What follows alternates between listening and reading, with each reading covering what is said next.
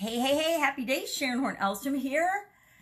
Burn the midnight oil to supersize your business. What the heck do I mean by that? And why would you want to ever burn the midnight oil? Of course, burn the, the midnight oil or burning the midnight oil comes from the time when in the world we didn't have electricity. Remember? Well, you probably don't remember because most people who would remember that are no longer with us.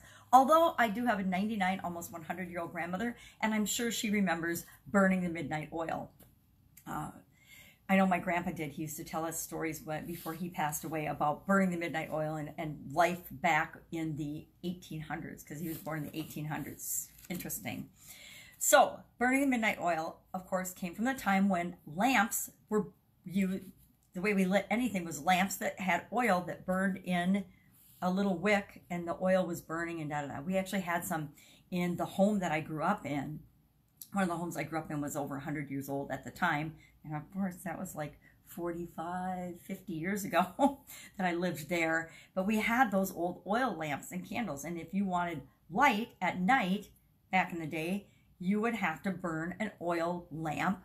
So you would burn the midnight oil if you stayed up after dark, if you stayed up late and wanted to do anything.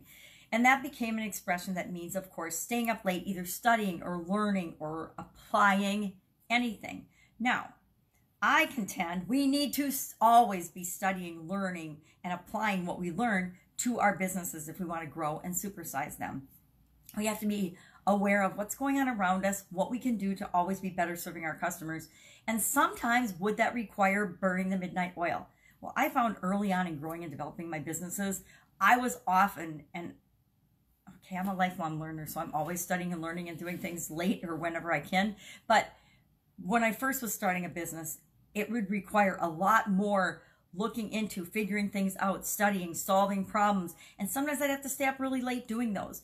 As I built my team and put my systems in place and my trained my team on those systems, then it didn't become necessary for me to personally, you know, work so hard or so many hours or study all the time or be figuring everything out or problem solving. And I built cultures and continue to build cultures in my organization where I don't expect people to you know, work all hours of the day and night. I spent too many years in corporate America and in developing and building up my businesses working way more hours than any human being should work in a given day or week. And so I strive very hard to build in my culture that that is not an expectation. I expect you to work smart. I expect you to do your work when you're here working with me or working on a project with me, but I don't control or care about what you do outside that time as long as it doesn't negatively impact what you're doing with me as a as an entity or business.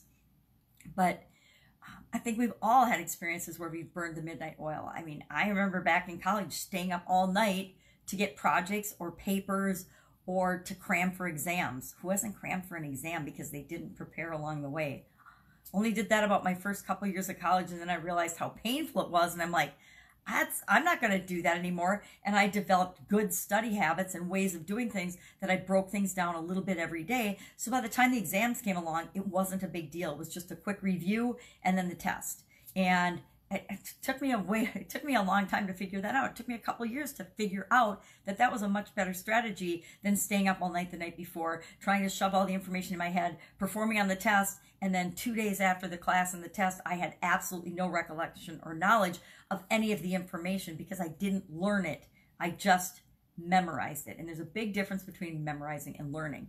It's kind of like the difference between short-term and long-term results we can do a lot of things to stimulate and grow our businesses short term, but that's very different than the things that we do to build our business and really create the business that we want long term. It's the long term results, it's the lifelong customers that we really want to bring into our business. It isn't the quick sale people. And maybe you need a quick inflush of cash for a project or something. Go ahead and do that. Have that sale, have that flash sale, have that quick promotion or something or do some you know tricky clicky fun things to get attention. But don't think that that is going to be your long-term growth and supersize your business strategy. You have to build on a solid foundation of what works in your industry and what you want to create in your industry not on flash in the pan fly by night buy one get one free holiday sales. You know that works in some industries but it doesn't really. It's a short term bump in sales, but it's not a long term strategy. I mean, the businesses that count on just a Christmas sale don't really make it very long, right? And there's exceptions to that. You know, the fireworks business, you're going to make 99% of your sales around the 4th of July in America. The um, there's seasonal businesses like that, but most of us don't want just a seasonal business. We want a business and then we'll do things. We'll add products and services to exponentially smooth. Oh, there's a there's a technobabble term for you. Out our sales and our things to continually be going upward and growing, not just having those little spikes and bumps. Because those spikes and bumps, those are stressful. Those will give you gray hair and wrinkles. I wonder where mine all came from. So burn the candle at both not burn the candle at both ends burn the midnight oil. We're talking about burning the midnight oil. Sometimes you need to put forth a ton of effort to create momentum and to create what you want. And other times you just do a little bit every single day to create the long-term success that you want. I'm a i'm a believer now in the do something every day to move you toward what you want and continually improve every day versus the cram and and short-term strategy. So cramming to me Burning midnight oil, short-term strategy, short time, short-term pushes because it's not sustainable. And then overall, one thing every day to move you toward your goal. I know one thing a day might not sound like much, but guess what? Over a couple of years, it's hundreds of things. Over a decade, it's thousands of things that you've done. Over 3,000 things that you've done every day, right?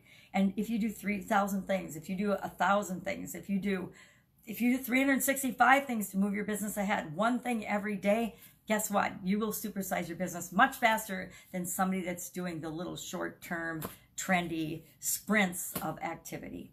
Right? That's it. I say, let's not burn the midnight oil tonight. Go out, make it an awesome day. I'll be with you tomorrow.